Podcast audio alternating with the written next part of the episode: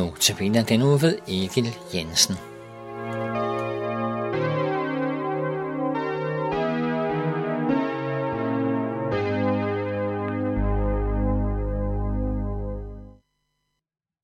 I den her uge er vi i vores andagter på havevandring.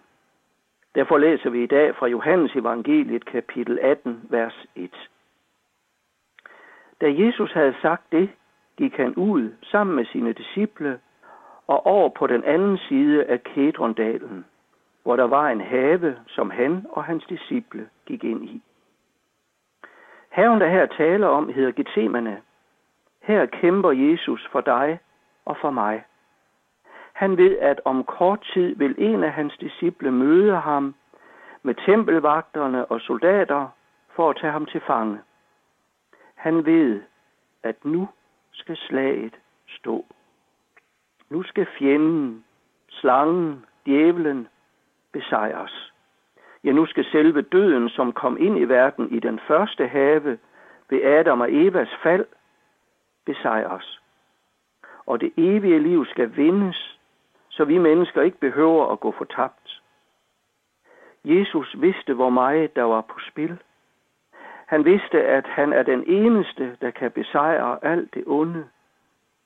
Han ved, at ordet fra Jeremias 30, 21 gælder ham, når der står, Jeg lader ham komme nær og træde frem for mig.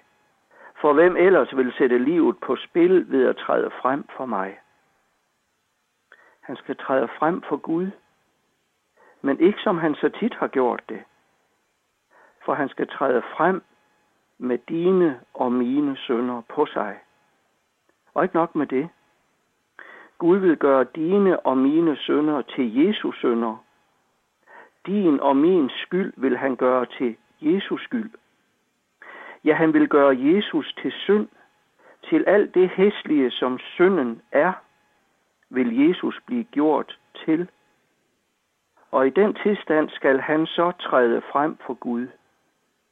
Den hellige Gud, som sendte Adam og Eva ud af haven på grund af synd, som sendte sit folk i hænderne på Babylons konge, som førte dem i fangenskab i Babylon, igen på grund af folkets synd og ulydighed mod ham. Nu skal Jesus træde frem for Gud. Ikke bare med Adams og Evas skyld, eller Israels folks synd, men med hele verdens synd og skyld. Og Gud gør det alt sammen til hans, til Jesus synd og skyld. Jesus ved, at det er fortabelse og Guds forladthed, der venter ham. Han ved, det er kors og pine. Og inde i Gethsemane have, der falder han på knæ, og så beder han til Gud, min far, hvis det er muligt, så lad dette bære gå mig forbi. Dog ikke som jeg vil, men som du vil. Hvilken bønnekamp Jesus er i. Han siger vel egentlig, har du ikke en anden måde, hvorpå jeg kan frelse mennesker fra fortabelsen? Har du ikke en anden måde end Guds forladthedens vej? Det bæger, som er fyldt af død og fortabelse og Guds forladthed. Skal jeg tømme det? Men Jesus siger, men din vilje ske, far. Det skal være, som du vil have det. Her kæmpes kampen om din sjæl, om din evige fremtid. Havde Jesus givet op, var der ikke blevet frelse fra den evige fortabelse. Men han gav ikke op. Han ville, hvad Gud ville. Han ville drikke bægeret, som var fuld af død og fortabelse og Guds forladthed.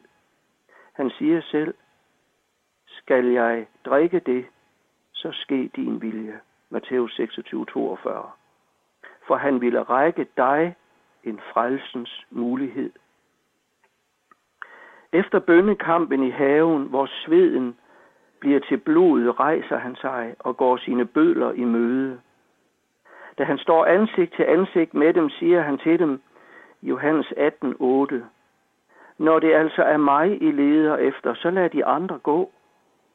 De andre, det er disciplene, men også dig og mig. Jesus siger egentlig, lad de andre gå fri fra dom og død og Guds forladthed, og tag så mig med ind i det. Men lad de andre gå, gå fri. Så bliver Jesus ført ud af haven og ind til dom og henrettelse. Han, som intet havde gjort, blev nu kendt skyldig til døden, for det var din og min skyld, der nu ramte ham. Det var på grund af vores synd og skyld, Jesus blev hængt op på et kors. Men med sig på korset tog han alt det fra vores liv, som er forkert i forhold til Gud og mennesker. Alle gældsposterne i forhold til Gud var med. Hør, hvad der står i Kolossenserne 2, 14. Han slettede vort gældsbevis med alle det bestemmelser imod os. Han fjernede det ved at navle det til korset. Jesus har afregnet med Gud på vores vegne. Har du sagt ham tak for det? For betroen på Jesus kan du vide, at dit forhold til Gud er, som det skal være. For det, som var imellem ham og dig, har Jesus fjernet. Må Gud velsigne dig. Amen.